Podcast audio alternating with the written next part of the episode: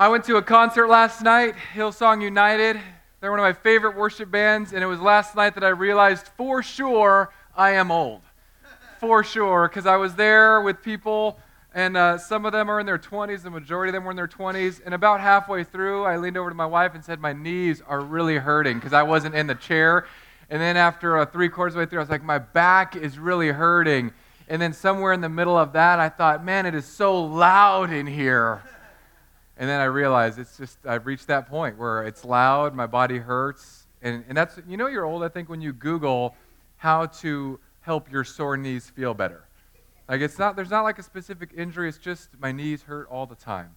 Uh, so let's pray and we are going to get into God's Word this morning. We're going to be in the book of Colossians. If you don't have a Bible, there are Bibles in the back. If you don't own a Bible, I would love for you to bring one of those up to me and say, hey, can I have this Bible, Pastor Ryan? And that would be a wonderful gift to send you home with God's Word. Let's pray and we'll jump in.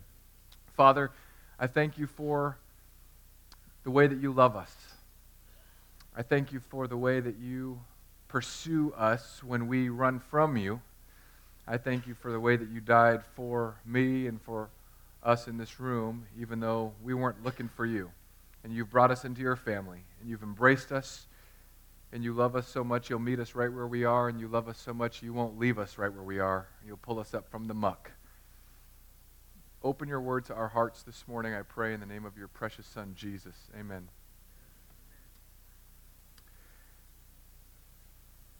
There's a few stories that stick out to me in the Bible. One of them happens at the end, at the end, at the end, after Jesus has died and after he rose again.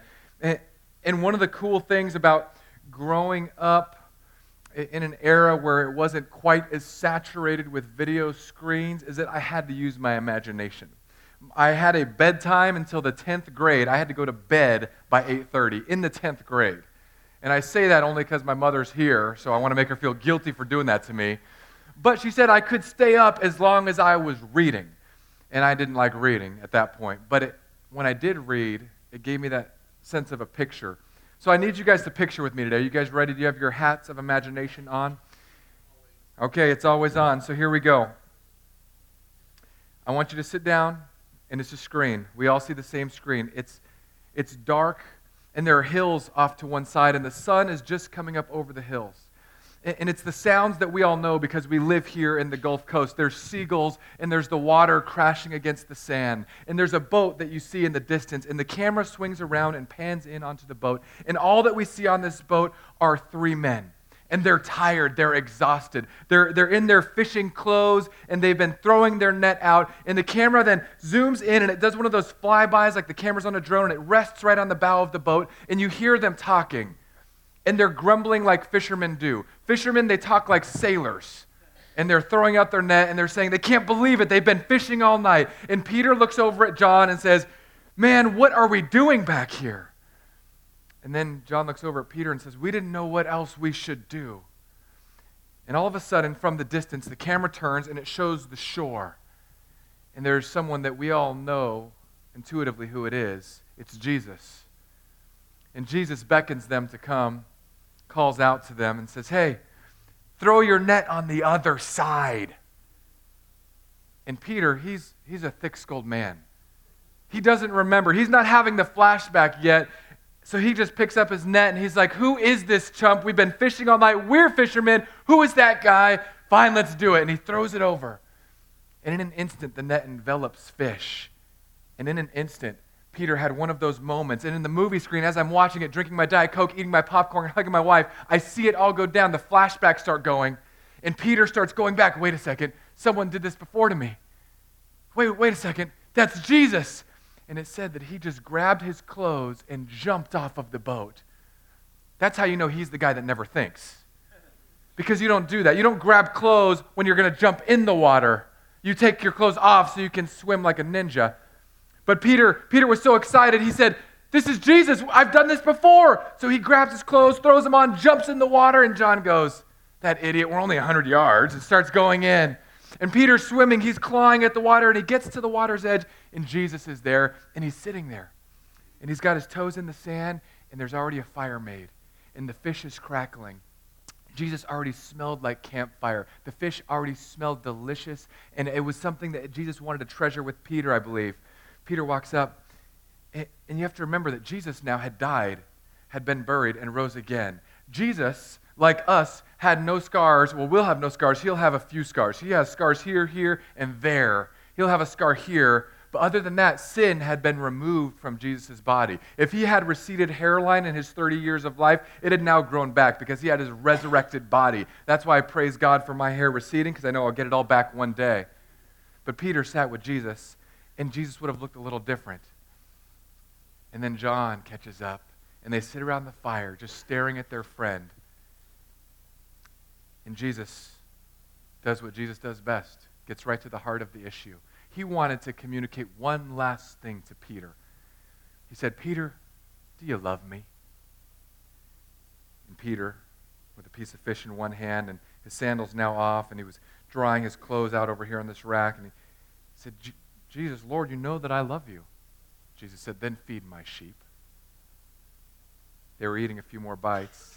Jesus looking around, doing that Jesus thing that he does, and says, Peter, do you love me? And at this point, Peter's confused. I just told this guy that I loved him. What do I say this? Yes, Lord, I love you. Okay, Peter, take care. Take care of my sheep. Feed my sheep. And then a third time. And it was at that third time that a look of sadness came across Peter's face. He was sitting there across the fire, and Jesus asked him the same question three times. And his face fell because he knew exactly what Jesus was doing. Because there was something else that Peter is very famous for doing three times for denying Jesus. Not much earlier than that, Jesus, uh, Peter was posed with the question Aren't you friends with Jesus? No, I'm not friends with Jesus. Don't you follow that Jesus? No, I don't follow that Jesus. And then the third time, when he denied Jesus, the rooster crowed. And he had denied the one that he said he would die for three times. And now, sitting on a beach, Jesus is reversing this. Jesus is saying, I got you, Peter. You deny me three times? I'm going to show you how much I forgive you. I'm going to show you that even though you think you let me down irreparably, the power of my life is going to grip yours and change you forever. This was the good news for Peter. He had let down the Son of God, he had let down God in the flesh. And Jesus wanted to take him to that moment when he had denied him three times and let him know that even though you've denied me three times, even though you've failed me, it's not dependent on you. I'm reaching back into your life to give you a purpose and a calling. Don't go back to fishing. I've got something better planned. And that's where we pick up today in Colossians 1 3, because we're going to talk about this gospel, this radical good news. This is Paul talking to the Colossian church this is Paul who talking to people he's never met, telling them, telling them what is important, what the core of the Christian faith is in light of the other things that people are believing. Verse 3. We always thank God the Father of our Lord Jesus Christ when we pray for you, since we heard of your faith in Christ Jesus and of the love that you have for all the saints, because of the hope laid up for you in heaven. Of this you have heard before in the word of the truth of the gospel, which has come to you, as indeed in the whole world it is bearing fruit and increasing, as it also does among you, since the day you heard it and understood the grace of God in truth. Now, I love greetings. I think greetings are very important. I think greetings and endings are very important because it can shape the way a relationship goes. Now, when you wake up in the morning, if you're married, what do you say to your spouse across the, the pillow from you? Your breath stinks. Don't lie. Turn over. Roll over. It's Valentine's Day, so all the husbands are like, I love you, sweetheart, baby girl. I, I don't even try anymore. I mean, I try, but I fail. But greetings are very important. You, you know something's going well when you have a solid greeting. And you know when a greeting has gone terribly bad, right? I wonder what the greetings were like between Jesus and his friends. I wonder what the greetings will be like here on Valentine's Day. But we even know in church gatherings, greetings can be made, uh, they can be made or broken with a simple handshake.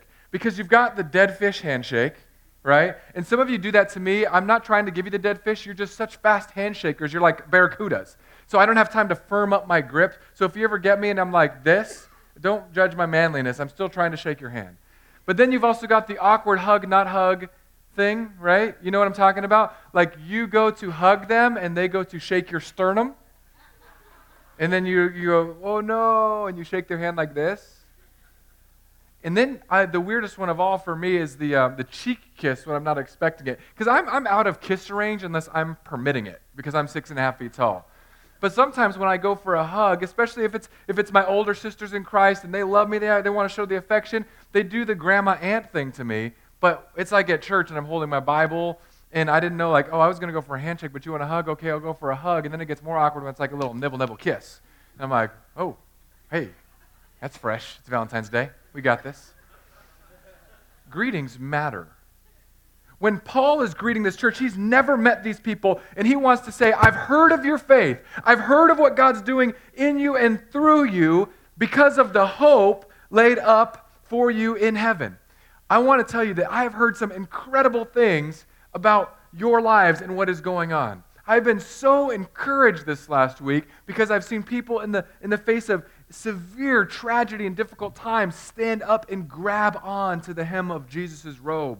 Uh, this week, I've seen people who should not be happy, should not be joyful, should not be worry free, be all of those things, even though their life, from the outside perspective, is probably at some, mo- some of the most difficult points it's ever been. I want to encourage you that I am so excited to hear of the things going on in God's family here at the chapel. Last night, when I was at the concert, someone checked in at the chapel, and uh, nobody was here. They checked in saying that, man, that dunk slam contest was like a bust or something. And they checked in at the chapel and they tagged two pictures of beer bottles. Now, I thought it was somebody like from the chapel checking in, drinking beer, trying to say hi to me. But it turns out they were just over at the tavern and they checked in at the wrong place on Facebook. but I liked that. I liked that this week, as people are sharing stories, as people's lives are, are finding that place where they're hitting a hard time, they're turning to God and they're turning to his power. And that's what Paul is thanking the Colossian church for, that they've turned to Jesus Christ over and over again because there was a lot of different teachings going around in the church at this point. There was a teaching called Gnosticism, which basically that there were these mysteries about God and that Jesus didn't actually come in the flesh, he came spiritually, and these other ways to view God. And Paul wanted to tell them, look, the gospel of Jesus, the one that you heard from the beginning, that's the true gospel. Don't let it go and I'm so thankful that you've been pursuing this because of the hope laid up for you in heaven. I, I always think about the Bible like that story of, of Peter and Jesus having breakfast. And I wonder, why did Peter go back to fishing? Why, why did he walk with Jesus for three years? He saw Jesus do insane things. I've been teaching the youth group the last two weeks. This next week is my last week. And I've had the best time because we're doing storytelling and stuff. I'm, I'm telling them about demons. They're getting terrified. They're going home totally in the dark and freaking out outside. I love it. But I'm leading them to Jesus. I'm getting to Jesus. And one of the things that I'm trying to do is paint pictures of the Bible for them paint the story of when Jesus fed the 5,000 and how frustrating it must have been to be one of the disciples because all you do is you steal a kid's Barney lunchbox and then Jesus blesses it and then he gives you a basket full of bread that came from a kid's stolen lunchbox and then he says, Now go give this out to a thousand people. And if you're the disciple, you're staring at the bread, watching it multiply in your hand. And the kids are like, Whoa, that happened? Yes, that happened. Whoa, Jesus cast out demons? Yes. Jesus healed deaf people? Yeah, it was the weirdest way, too. He stuck his fingers in their ears. God gave someone a wet willy to clear their ears out. God healed blind people? Yeah, sometimes he just prayed for them. Sometimes he spit in the mud, took the mud, and wiped it on their eyes. I don't know what he was thinking in that moment. I don't know if, like, Jesus, like, well, I'm God, I could do what I want. Wash it off. And then he just goes home. He's like, Do you see that one, Father? Such a classic. I don't know.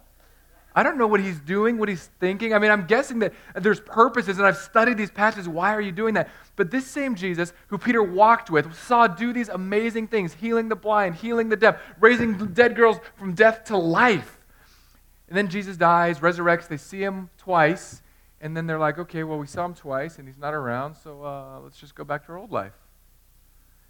But Paul, now years later, is showing us why Peter couldn't do that. Because the gospel of Jesus grips people in a way that nothing else can. The gospel means good news. If you're new to church life, that's our, our junk drawer word. It means good news. It's a church word, so sometimes we throw it around and I forget to, dis- to define it. But here's what I want us to think about.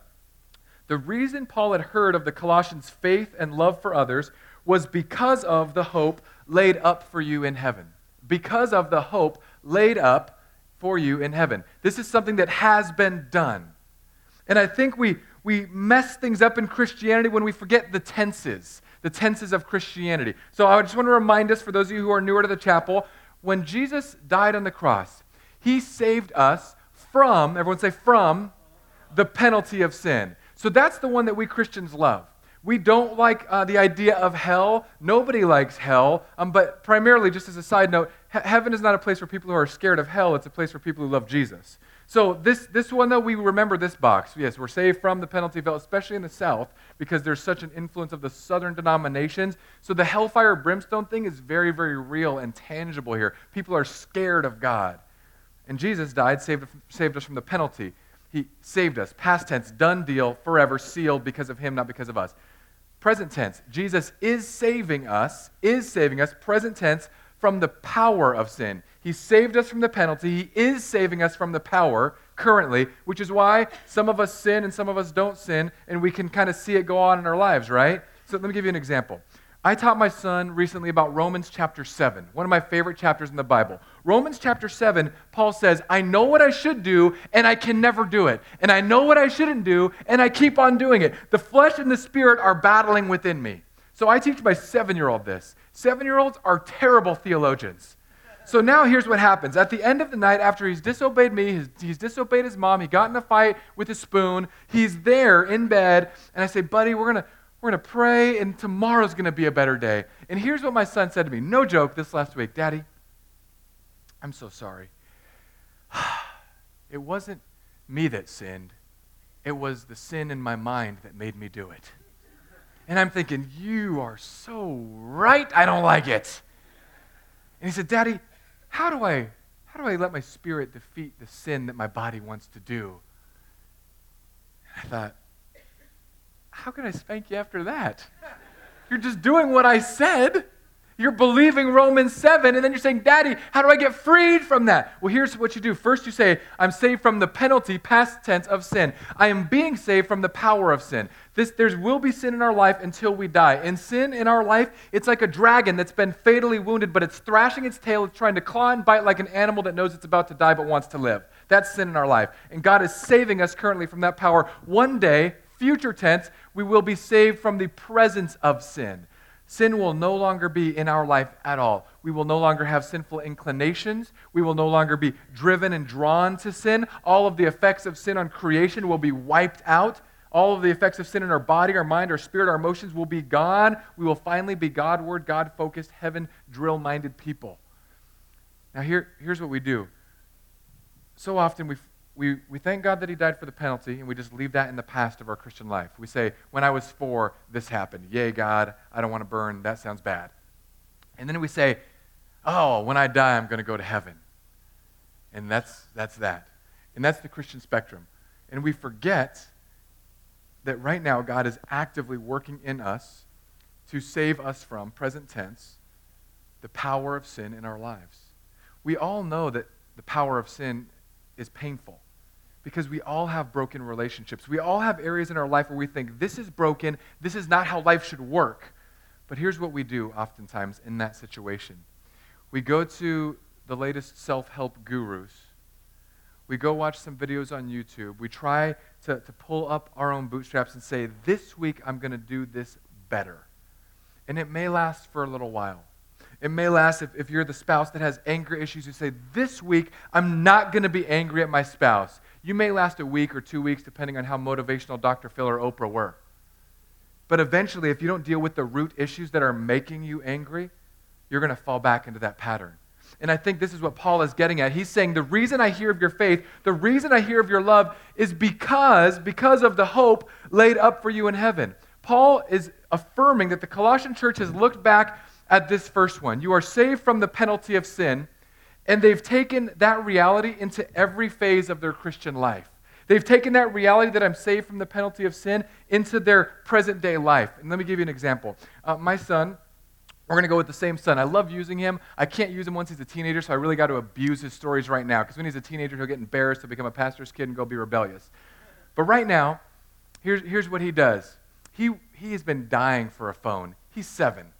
He's seven. I tell him, buddy, when I was seven, the only phone I had was a cord attached to a wall, and even that phone I couldn't use, and you wouldn't know how to dial it if I gave it to you.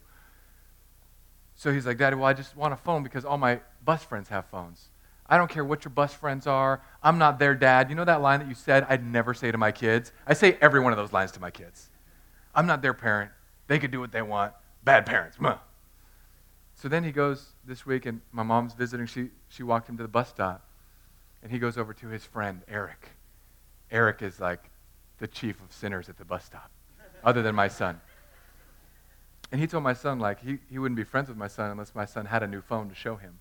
So he tells Eric, my daddy and mommy bought me a brand new phone. And my mom's standing right there. So in my family, we have this thing where when somebody's lying, we say, hey, is that BT? It stands for butt talk, like you're telling stories. So my mom's standing there, and I wasn't there. Otherwise, I would have like brought the gospel law down on his life. But my mom, in front of his friends, I'm pretty sure, said, uh, that's not true. And poor little Jackson's heart melted because he wanted Eric to like him so much. So here's what happened the, the present power of sin took the top place in his life for that little decision of wanting a phone because he forgot the past reality that all of the approval that he needs from God, from the person who matters most, from the person who's the most powerful, from the person for whom all of life was designed and for who our purposes exist. Jackson forgot for that moment that all of God's love was raining down on him, pouring down on him, and he thought for that half of a second, I need the love of this little boy named Eric more than I need the love of God. So I'm going to go to my functional Savior, which is pretending I have a new phone, so that Eric will love me and I'll feel the approval that I need. Now, that's a seven year old version. We could fast forward this to a 35 year old version, to a 40 year old version, to a 65 year old version, because it's always the same thing. When we start letting sin defeat us in the moment that we're in, it's always because we've forgotten something that Jesus did for us there at the beginning, at the cross. Every time, every sin, whether you're lying, whether you're lusting, whether you're being greedy, whether you're being selfish, whether you're, you're blowing your anger and losing your temper, all of those sins are rooted in you forgetting who God is and what He did for you. So here's what we have to do we have to constantly remind ourselves that the gospel is going to bear fruit in us. Let me read verse 5 again. Because of the hope laid up for you in heaven, of this you have heard before in the word of the truth, the gospel, which has come to you, as indeed in the whole world is bearing fruit and increasing. The gospel will always bear fruit. The gospel will organically grow you from one spiritual degree of faithfulness to the next. I have, um, I have a fruit tree in my side yard. All the fruits are dead. And it's the weirdest thing, you guys. I'm, I know we always talk about the weather here. Literally, my leaves just fell off the tree, and next week it's 80 degrees. So I don't understand how fall exists. I don't even know if I had a fall. I don't even know if I had winter. I just feel like summer got chilly and now it's summer again. Um, that's, that's here, neither here nor there because all my fruit trees dried or died. My, my grapefruit trees, the fruit finally all hit the ground. They died. But one of the things that I was doing is, as these fruits were growing, I didn't know what kind of tree it was. So I thought, when they were small, I thought, surely I have a lime tree that the Lord hath blessed me with. So I cut off one of these limes, aka baby grapefruits. And when you try to eat a lime that's not a lime, it's bad news. It's like citric battery acid just going down your throat. I didn't know this. So I'm like, okay, not a lime. Lesson learned. Next phase, maybe it's a giant Florida orange. I've heard this. I've seen the commercials. I could just stick the straw right in and just juice it out. I've seen this. So I, I take this out. I'm like, maybe it's an orange. Let's let it ripen. So I keep it in my fruit bowl. It turns a color that's orange-esque. So I thought this could be good. I cut it open. And I'm thinking, now is that a, an orange or a pink or a yellow? I can't quite tell. So I just took a bite of that. Once again, part two, battery acid down my intestines. So I'm like, okay, this is a grapefruit. I'm getting the picture now. Like, I'm, I'm not that dumb. I went to school twice or three times. So now they're grapefruits, but these things take forever to ripen. I saw the fruit last April. I didn't get a grapefruit until October. So whatever this little two foot tree is doing, it needs to do it a little better and more efficiently. But then I read passages like this where Paul says, You want to know how the gospel works? It's, it grows in you. It grows in you. And so often, we've talked about this here, we expect new Christians to just pop up and be perfectly ripened fruits. We expect somebody to say the sinner's prayer and then all of their life is good. And it never works that way. I've never seen it once work that way. I've seen people say the prayer, come to Jesus, and pretend their life is all good, but that's not the same.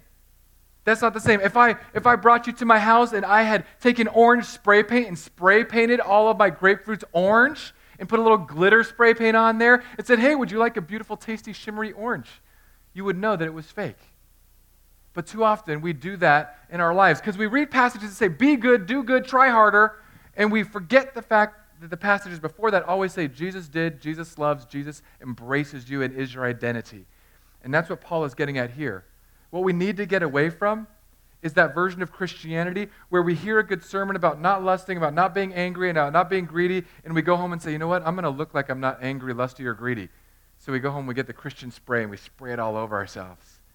And it looks weird. It looks like this on a Sunday. How are you doing? Great. Is your week going good? Great. Great week, great week, great week. Never, never mind the fact that my kid ran away from the house. Never mind the fact that I got a bill and I'm $10,000 behind on this. Never mind the fact that my spouse and I, uh, I'm not sure that we not, we, it's not that we don't love each other. I, I think I just actively hate them. Or I'm, I'm underwater on this. Because you know why? Because that person in us, we're forgetting that our approval and our identity, significance, worth, and value was secured for us. We forget that. Jesus did it all. So on, on our walk from Jesus paid it all to I've got to try harder, we get out our Christian spray and our downcast, angry, sad face. Hi, my name is Christian Carl. I'm just having a lovely day. I eat gluten free. That's why my life is so good. I do CrossFit. Did I tell you to do CrossFit? No? Because that's all we do at CrossFit is tell people we have CrossFit. Life is great. I read my Bible once last week, twice today. Everyone loves me except my wife and kids. And at my job, I hate. And then we get to the end of our lives, and then we start to ask questions Is this Jesus thing really worth it? Because sometimes I wonder what it will be like when the presence of sin is fully removed, when we are with Christ face to face. You guys, Christians are, we are weird people. We, collectively, me too, we're weird people. You know how I always do the worship pose thing? Where I te- tell you guys how worship poses are just hilarious to me. So I was at a worship conference last night, a song co- concert. So you've got the worship pose, right? You got the touchdown worship pose. You've got the like Rocky Balboa champion pose, the heartburn pose. You've got the carrying a large screen TV pose. You've got the I'm praying deeply pose. You've got this pose. I really want to raise my arms, but I was raised in a Baptist church pose.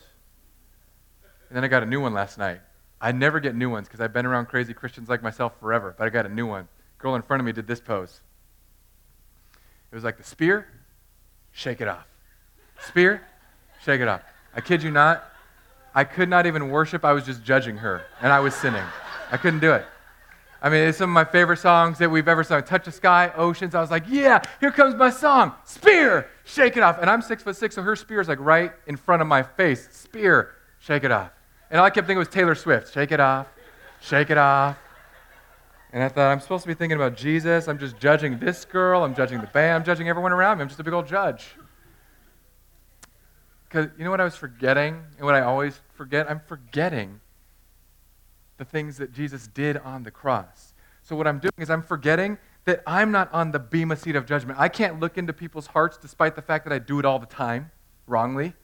I can't look and say, ah, oh, this person, no, no. And I did it last night. I was judging. That guy didn't love Jesus. Are you kidding me? That person didn't love Jesus. They did an altar call where people were worshiping this whole night, and they come up and share the gospel. They have everyone say a prayer, and they say, everyone raise your hands. Now, if you don't know this about me, I'm very observant, and my mind soaks most things in. So as they raise their hands to do the altar call, if he said, and I, he said, if you've never accepted Jesus, raise your hand. If you've never done it. And then all of a sudden, people that wanted to do it are raising their hands. And this is me, Judgy McJudgerson. Hey, you were just singing with your hands up for the last 30 minutes. Wait, either you knew Jesus then or you didn't. Either that was fake worship or now you can finally start doing real worship. Maybe that's why you're doing Shake It Off because you weren't doing real worship before. I mean, it was bad. I, was, I literally had to repent when I got home last night. And I don't want to be that way. And unfortunately, I've passed this disease on to my wife. My wife walks out and she goes, You did it to me. I looked around, I knew what you were thinking. And I was like, Here's what I did. I was like, What was I thinking? It was the best concert of my life. All teeth. I forgot the reality that Jesus not only died for my sins, Jesus is not, not just my judge, he died for the sins of all those who would call on his name by faith. And he is their judge, he is their king, he is their savior. He did not come to condemn, but to bring salvation. I forgot that. So then the power of sin welled up in me. And then I put myself on God's bema seat of judgment and said, Well, God, if you're not going to come down and blast these fools with lightning, I'm going to do it. Now, don't get me wrong.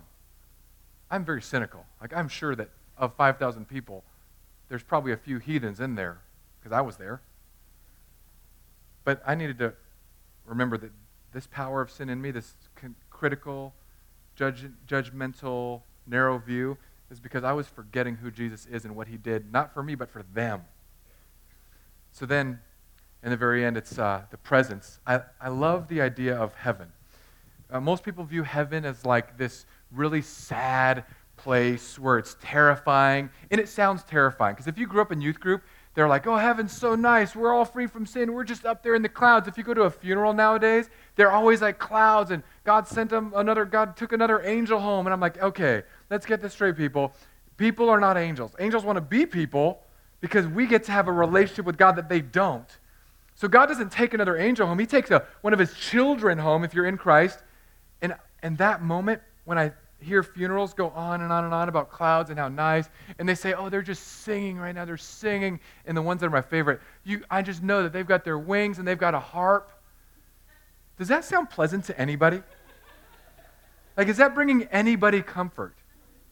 If, if somebody in my family died, Lord forbid, and, and someone at their funeral said, now they're in heaven, they're just playing music with the angels, and they did something like this, I don't know if I could handle it. I think I'd have to be standing up in the back and say, That's a lame heaven, sit down. Because I don't want to do that for 10,000 years. I don't want to do hardly anything for 10,000 years, let alone play a harp and get rosy cheeks. But we've painted this picture of heaven.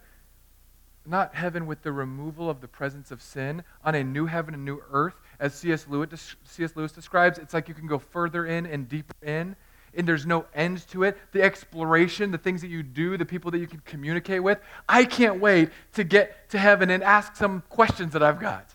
Peter, why did you never shut up? Jesus, what was this like when you walked on water? Peter, when you took a step over the boat, did you think you were going to stand or did you think you were going to sink? David, were you scared at all when Goliath was coming at you? And then I want to ask some of you guys questions because you know what happens in heaven? We walk through one of these magical waterfalls that washes off all of our sin and all of our fake Christian paint. So then we get to see who we really were.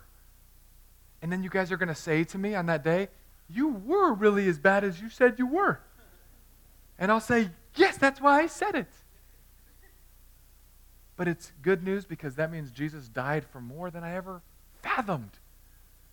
And, and every time I get stuck and trapped in the power of sin, I can look back and say, no, this hope has been laid up for me. It's secured by Jesus. It happened at the cross. It's not me trying harder now that's going to finally make God happy with me. But, but I do know that, but that's why it happens. That thing that happened at the worship concert thing last night. That's why people accept Jesus 50 times in some denominations, in some circles, because you're so terrified that the last time was a fake time, that you've got to just re up one more time. And that's a symptom of thinking that salvation is dependent on how genuine you are. Here's the secret we are all going to be very uh, disingenuous with God because we want to be our own saviors. We want to control our own destiny. And it's only at that point when we can finally say, I can't control squat. I need Jesus to pay for all that I am. I need Jesus to help me see that my lies, that my anger, they're rooted in my insecurities about myself because I haven't embraced who I am in Jesus. This is the, the concept of what God has done already. He's already done it. It's called the already not yet. Everyone say, already not yet. Dear friends, now we are children of God, and what we will be has not yet been made known. But we know that when Christ appears, we shall be like him. We are children of God. If you are in Christ, you are a child of God, but our fullness in that has not yet been revealed. Ephesians 2 6 says this And God raised us up with him and seated us in Christ people with Jesus in the heavenly places. Your seat, your throne, where you're going to dwell, is with God in his kingdom, ruling and reigning. That's why it's super easy for me, for the most part, to not covet things that are like wealthier things in this world. I used to love cars. I would love to get my hands on a Nissan GTR or like one of the old Skylines. I would love to get a Beamer, uh, the, the M3s. Oh man, those were my fave. And I used to just want them. And all of a sudden I realized one day wait a second, my dad is the king of the universe. He owns everything I see. And Jesus died and seats me with Jesus in the heavenly realm so that when God comes and wrecks this place and builds a new one, I'm a prince. All of a sudden, I went from saying, Ooh, I want that. Ooh, I want that. To now I say, like, that'll be mine one day. I got that. I, I don't need a little house in a subdivision. I want a house on a hill. I don't want to just be a, viewing myself as like this person who will get just a, a meager amount because God says, No, you are an heir to my kingdom, and I am your dad. Now, this is where some of the prosperity preachers get it right, but where they get it wrong is that they think that we get it in this life. But we don't. We get abundantly more in the next life. And that's why I always tell people I'm so excited. I cannot wait for that breath. It's the breath exchange where I breathe out my last breath here and I breathe in my first breath, and Jesus is like, What's up? I love you. I can't wait. My wife wailing in the back with tears of sadness because now she has to go marry a doctor. I wake up. And Jesus is there. We had to talk. I said, she can remarry as long as he loves Jesus more than me. And I'm okay with that because I don't want some fool raising my kids. And I asked her, hey, can I remarry? And she said, not a chance. I'll come down and kill you from heaven. okay. I got this. The rules are clear double standards. Love you, Valentine's Day. Love you. You're my boo.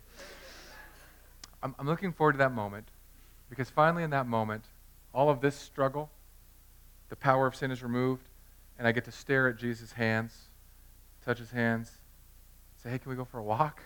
I know there's going to be a queue for him to walk a line, for him to walk on, along the crystal shores or whatever. But it's in that moment that finally, finally, all of this sin issue that plagues us will be removed it's in that moment that finally, finally we'll see us see ourselves as we truly are and as God sees us.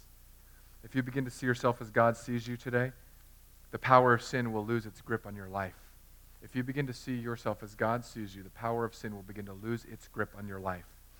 Because every sin is coming from a place where you are not believing who you truly are in Jesus, if indeed you are in Him. So then, God, and then Paul says at the end of this passage, Keep holding on to this grace in verse 7. Just as you learned it from Epaphras, our beloved fellow servant, he is a faithful minister of Christ on your behalf and has made known to us your love in the Spirit. So if you're not, if you've been impacted by Jesus, if he's gripped you, grabbed you, melted your heart, if he's taken you from where you were and said, don't go back to that old life, I've got a new life for you, like he did for Peter, here's what you have to do. It's the simplest thing in Christianity. You become his servant and you tell other people about what Jesus has done. Sharing your faith is not knowing all the answers. Sharing your faith is not being able to answer everyone's question because there are always more questions. And there was a point in my Christian life where, as a pastor, I tried to do that. If someone asked me a question, I'd go read like four books and I'd go back to them with the answer, and they'd be like, What question did I ask? Sharing the Christian faith is a matter of sharing what God has done in you and through you and what's good about that is that if you get to that point where you get to share with somebody and you can't answer what God has done in you and through you and for you because of Jesus, that's when you need to step back and say, Am I in Jesus? Have I been melted by his love for me, his one way radical love that never lets me go? Because if you can't answer that question of what God has done in you, through you, and for you because of Jesus specifically, you might just be playing the game of religion. And as you know, I don't care for that game. It's my least favorite game. So, today, give it a try. This week, give it a try. Go tell somebody what God's been doing in you, through you, for you because of Jesus. How you're overcoming sin how you've become a kinder person than you once were. How once you used to lie that you had a new shiny phone so that somebody would like you, and now you no longer have to lie because even if the consequences are bad for your sins, you know that God's love will never let you go. We don't need to play at looking the part because we have a hope laid up, laid up for us in heaven, a hope that we cannot ruin, a hope that we cannot take down, a hope that nobody else can steal from us. That is Jesus Christ and all he's accomplished on our behalf. Let's pray. Father, I thank you for your grace and mercy. God, I thank you that you love me so much that you would never leave me where you found me. Lord, there are people in here who are crushed under the weight of sin in their lives. They don't know why, and they can't help but to be angry. They can't help but to be self centered. They can't help but to lie. They can't help but to try to get the approval of others because either they're afraid of punishment, which you've paid for the ultimate punishment, or they want the approval, love, and acceptance that only you can give them. God, I'm guilty of that, trying to fill, fill that void in my life with a hundred other lesser things. Help us all this morning to turn to Jesus, the gospel that will grow, the gospel that Paul tells us will change us gradually, organically. The gospel, that good news that we are saved from the penalty of sin, that we are being saved from the power of sin. In one glorious day, we will be saved from the presence of sin once and for all. We love you. In Jesus' name.